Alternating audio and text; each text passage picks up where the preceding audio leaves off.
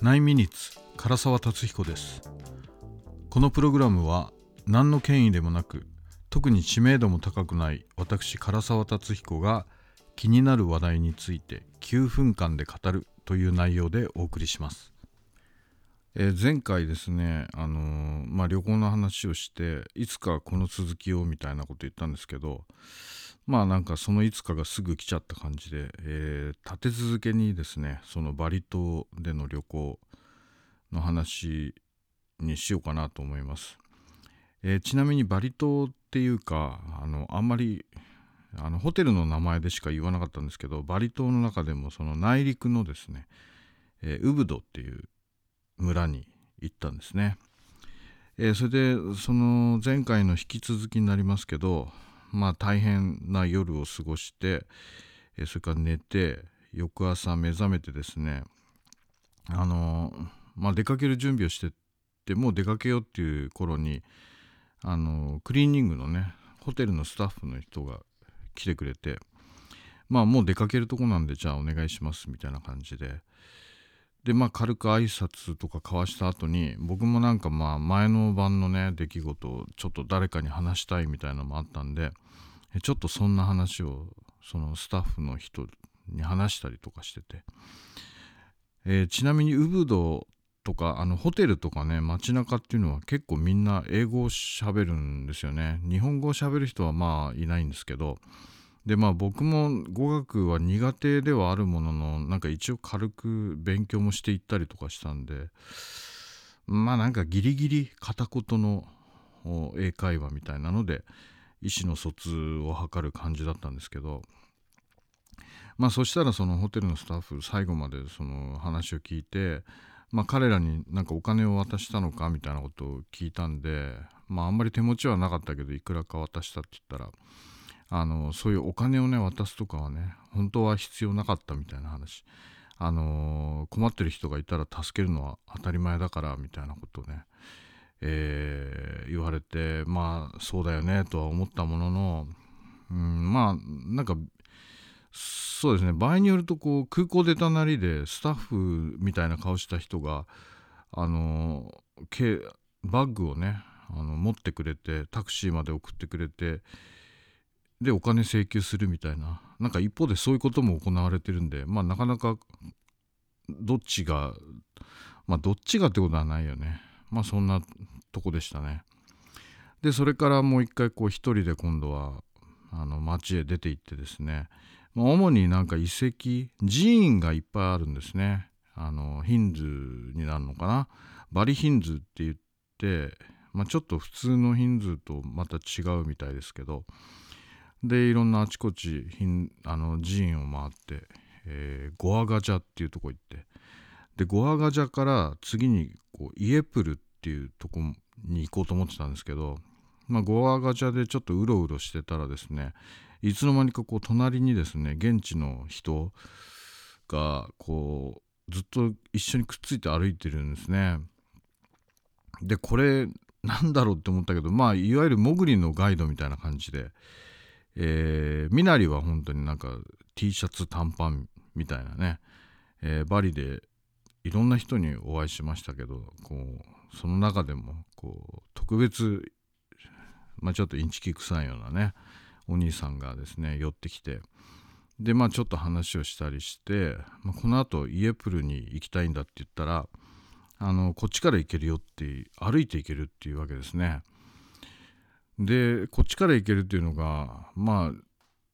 もうどうしようかなと思ったんだけど、潜りのガイドって言っても、まあ、とにかく物価が安いんでふっかけられてもまあそんな大したことじゃないかと思って、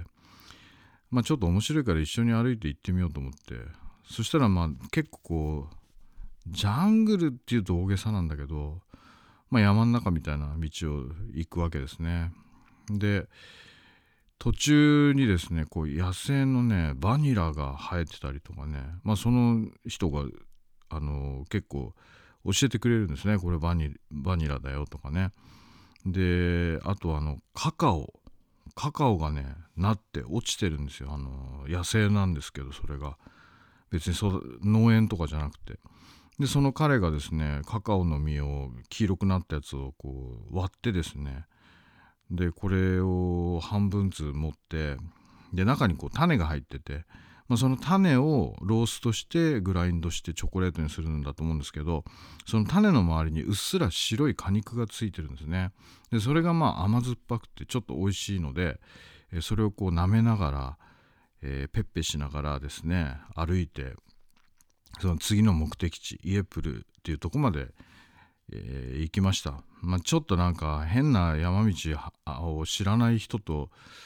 ね歩いてるんで心配もあったんですけど、まあでもあの無事着いて、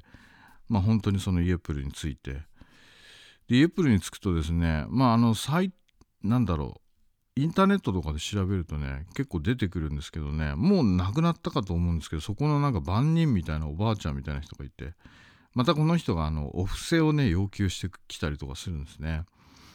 でそうするとまあ一人で行っちゃうと言われた通り払うか、まあ多少値切るとかはあるんだけど、まあ一緒にその潜りのガイドみたいなのがこう一緒について、まあいくら払えばいいよみたいなこと言ってくれるから、まあそれだけ払って、でまあおばあちゃんもなんか最初は足りないみたいなこと言ってね、でいちまいずつ足してったらまあしょうがないみたいな感じで、えー、それでまああのみんなが納得して、イエプルっていうのはあのその歩道の横がこうレリーフみたいな彫刻がずっと連なってるとこなんですね。まあ、なかなか面白いとこで、えー、時間の都合でですねいきなり最終日になりますが、最終日はもうバイクも返して、まあ、ホテルのバスでちょっと街中まで出てうろうろしてもう帰ればいいかなと思って、であのウブドウ宮っていうところでえー、ちょっと一休みしてたらですね、これまたなんか若者が寄ってきてですね、あのー、なんかいろいろ話してたら、まあ彼はその観光ガイドを仕事としてこれからやっていきたいんだっていう話で、でまあ今度来る時にね、あの何でもあの手配するから、あのぜひメールをくれという感じだったんですよ。でまあそれももうバス